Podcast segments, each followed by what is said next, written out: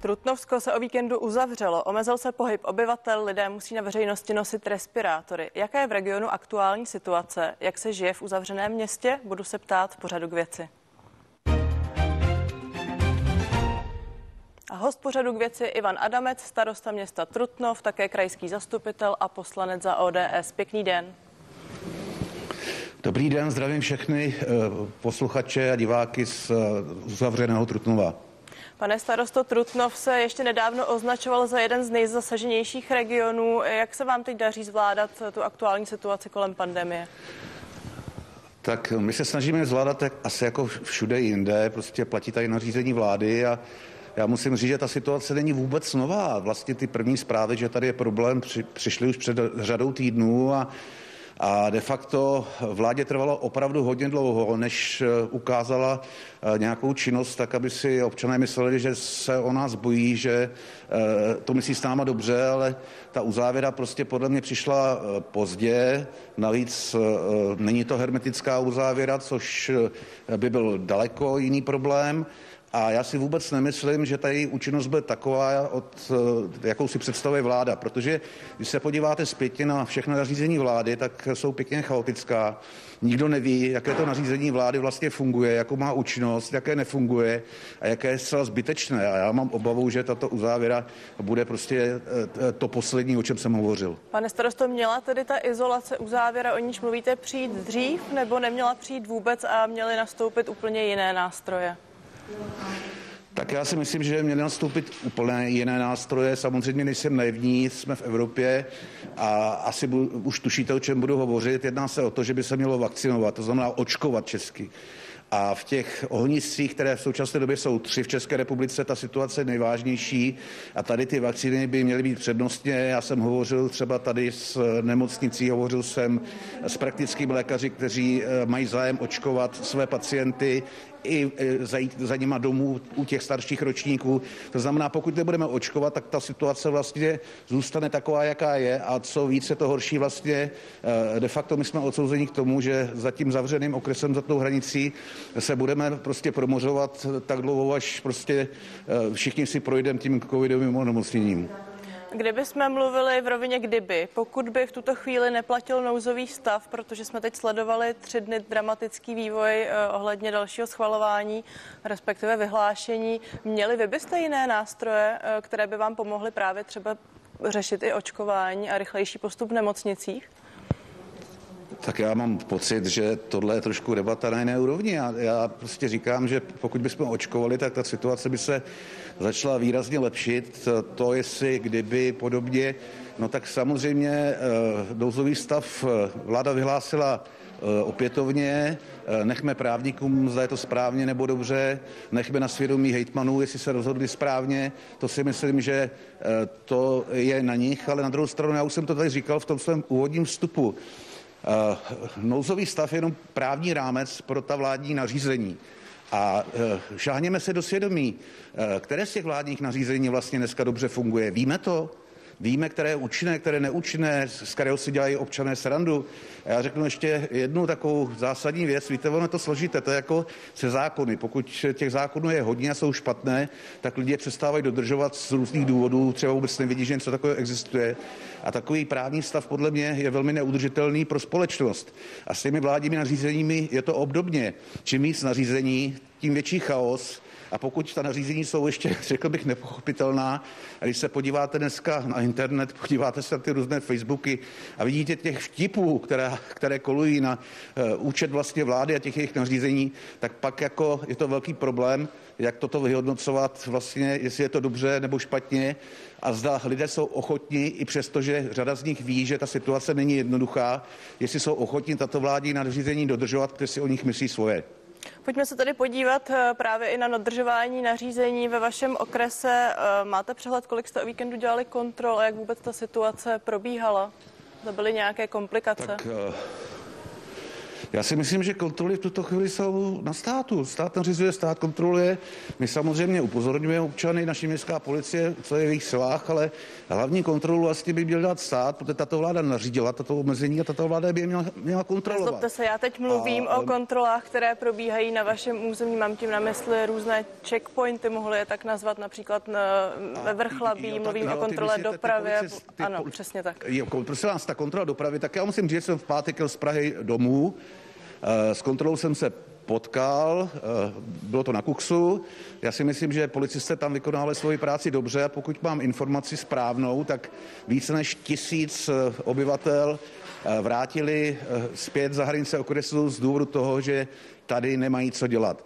Ale kolik těch aut tady projede, kolik lidí se tady vlastně tím naším okresem myhne nebo sem zajede z nějakých jiných důvodů, tuto informaci nemám.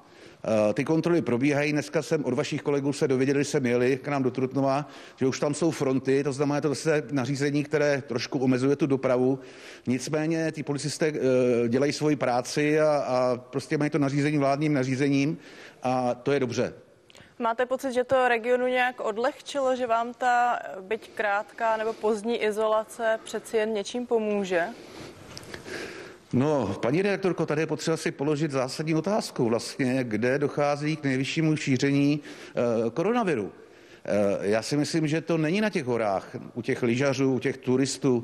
Podle mě je to v práci, v zaměstnání, v těch továrnách a nakonec e, ta čísla nám to dokazují. A ti lidé, když přijdou z práce domů, tak samozřejmě bohužel nakazí rodinu nebo větší část té rodiny. Ti zase pak jdou druhý den do práce někam jinam, tam nakazí zase další občany, než se na to přijde, tak bohužel ten virus se šíří lavinovitým efektem a prostě ten problém je tady, jako když máme tu britskou mutaci, jako, která je agresivnější a rychlejší. Takže já mám obavy, že z těchto důvodů prostě toto omezení, spíše omezení Eh, těch eh, různých vládních nařízení, o kterých jsem já tady hovořil, eh, kteří lidé nevnímají pozitivně. Na místě vašeho okresu jsou mimo jiné významná horská střediska, jako je Špindlerův mlín nebo Pec pod Sněžkou. Vy tady máte přesné informace o tom, že turisté nebyli ti, kteří tu nákazu do vašich míst nebo regionu přivezli? tak eh, to by museli také tu nákazu odvést do jiných regionů. A já musím říct, že Kekoneše nejsou, nejsou jediné horské středisko svým významem Eh, v České republice, eh, kam jezdí spousta turistů. Když se podíváte třeba na Šumavu, na Lipno, tak zjistíte, že je to úplně stejné. A tam ten problém není. Takže asi ten problém bude někde jinde, ale to nechám na odborníky, ať se tím zabývají, nám to řeknou, kde ten problém je. Zatím nikdo to oficiálně neřekl, nikdo neřekl oficiálně, jaké nařízení funguje a co nám vlastně tato uzávěra dobrého přinese. Znáte vy lépe ta ohniska, protože já jsem četla například takovou spověď majitele společnosti Juta Jiřího Hlavatého ze dvora Králové, který právě přiznal, že ve firmě trápa, trápí opravdu velká nemocnost. Víte o dalších firmách a víte, jestli oni budou podnikat sami nějaké konkrétní kroky pro boj s tou pandemí? Tak eh, já přesné informace samozřejmě ze všech společností, ze všech firm nemám a oni testují, oni testují, dělají ty antigenní testy. Eh, my tady také jsme zorganizovali eh, ve spolupráci s krajem tři, dneska už tři skupiny, výjezdové skupiny, kde nám pomáhá armáda České republiky, kde se jezdí podle potřeb testovat naše spoluobčany do, do obcí, do firm, kdo o to požádá. Takže to testování tady probíhá a je to tak, že vlastně pokud ten antigen něco ukáže, tak pak nastupuje PCR test, který už je výrazně přesnější. Tohle funguje, ale přesně to, co jste říkala, já jsem s panem ředitelem Hlavatým osobně mluvil, to je ten problém. Půlka zaměstnanců prostě je doma, buď je v karanténě nebo má covid. Tak kde se to šíří? Na těch horách nebo v těch firmách? E, ano, právě proto jsem zmiňovala, zmiňovala ty firmy. Vy tady máte nějaké autonomní nástroje, nebo možná pojďme říct divákům, jak to probíhá, pokud se firma sama rozhodne uh, své zaměstnance testovat, jaké k tomu má nástroje, jak vy v tom můžete být nápomocní. Tak jak jsem už říkal v té předešlé odpovědi, tak tam, kde je zájem a nedělají to vlastními silami, některé velké společnosti prostě to dělají sami. Mají prostě ty testy, dělají to sami, nakoupili si je.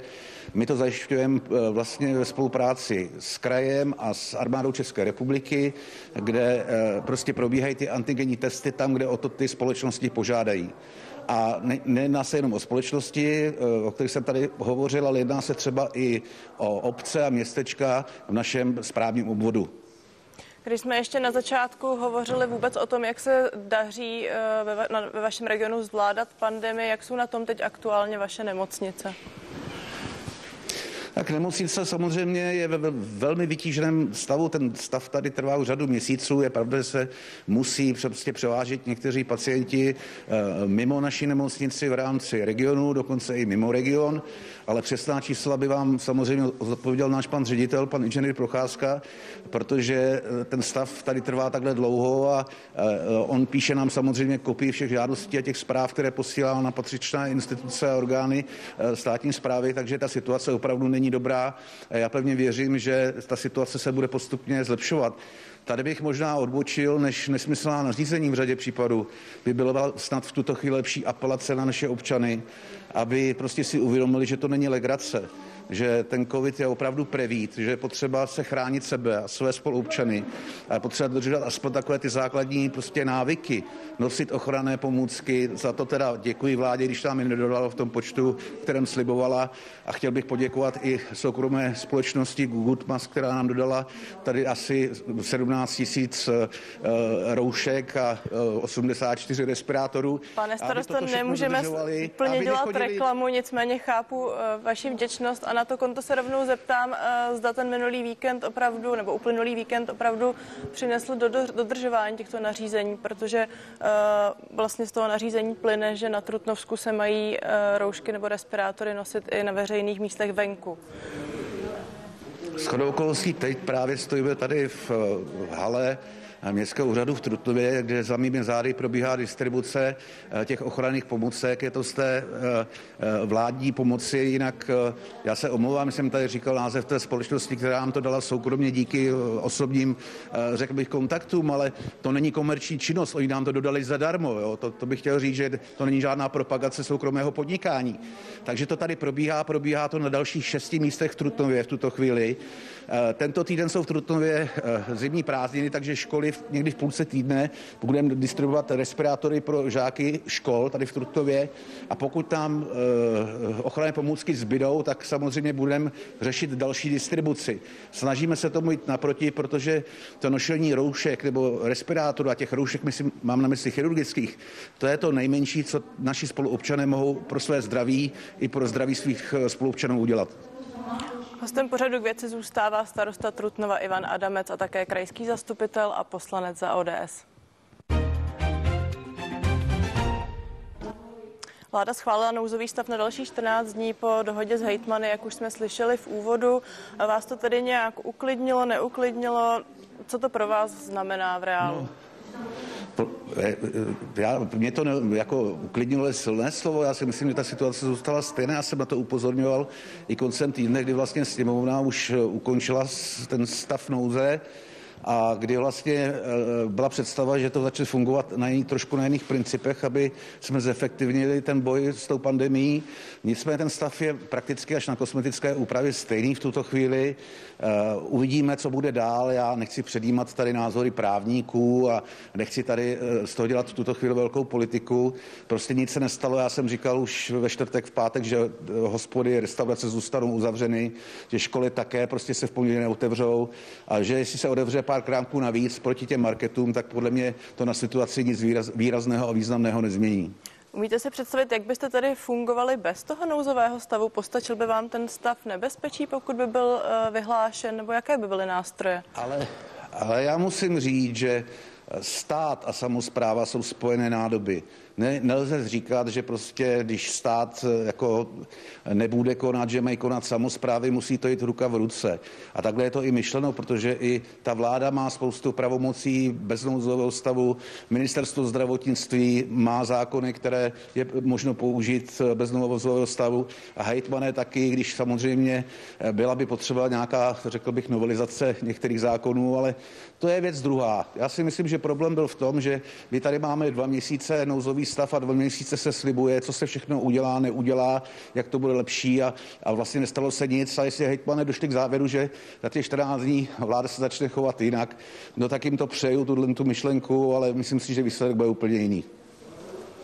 Eh, to znamená, že, jim, že s tím i tak souhlasíte, přestože například právě ODS zdůrazňovala, že už je proti nouzovému stavu a pak byli i hejtmané za ODS, kteří naopak vyzvali vládu, aby, aby eh, se do toho stavu vrátila?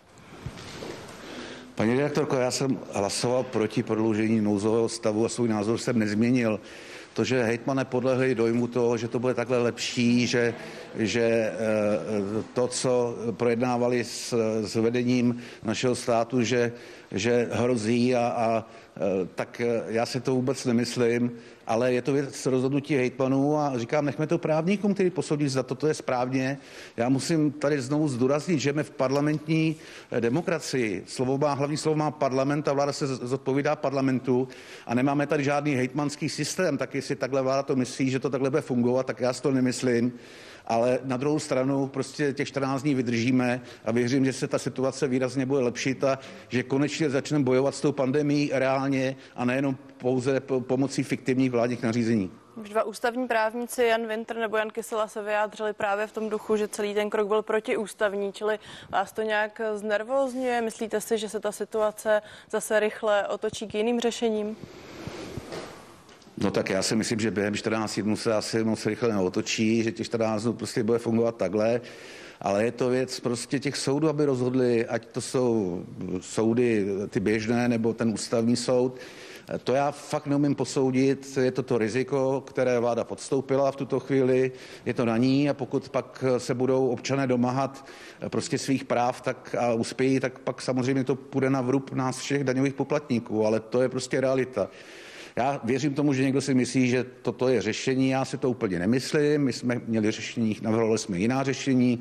Bohužel dva měsíce vláda ne, neprojevila zájem s náma jedna. Toto abychom udělali nějaké eh, rozhodnutí, s kterými by, by se stotožnila většina uh, sněmovny a uh, ta situace takhle musela dopadnout. Prostě odmítli spolupráci pak už ty nejlepší spojenci, jako ty vlastně poslední, který vládě zbyli, byla komunistická strana Čech a Moravy.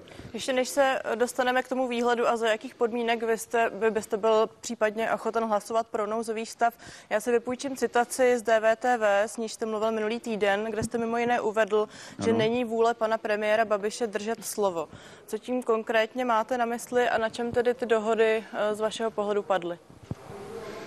A tak já jsem mluvil o volebním zákonu, kde nějaká dohoda byla, která pak nedopadla, protože buď ta informace prostě nedošla od pana premiéra dál, nebo to byl záměr. Ale rozhodně, když tady se bavíte už dva měsíce, naši předsedové parlamentních stran se snaží dohodnout s panem premiérem, dáváme návrhy, které prostě oni smetou ze stolu, no tak jako eh, pak chtějí po nás tu podporu vydávat ty biankošeky, když vidíme, že ta situace se nemění a že ta nařízení prostě nefungují a že z toho jako lidi jsou zoufalí a nechtějí dodržovat, ne z toho, že by třeba eh, tomu nerozuměli, ale že třeba vláda jim neplatí náhrady za uzavřené provozovny v takové míře, aby byli schopni přežít. Já si myslím, tohle je ten problém. Musíme očkodňovat ty, co jsme prostě zařízli vládním eh, nařízením.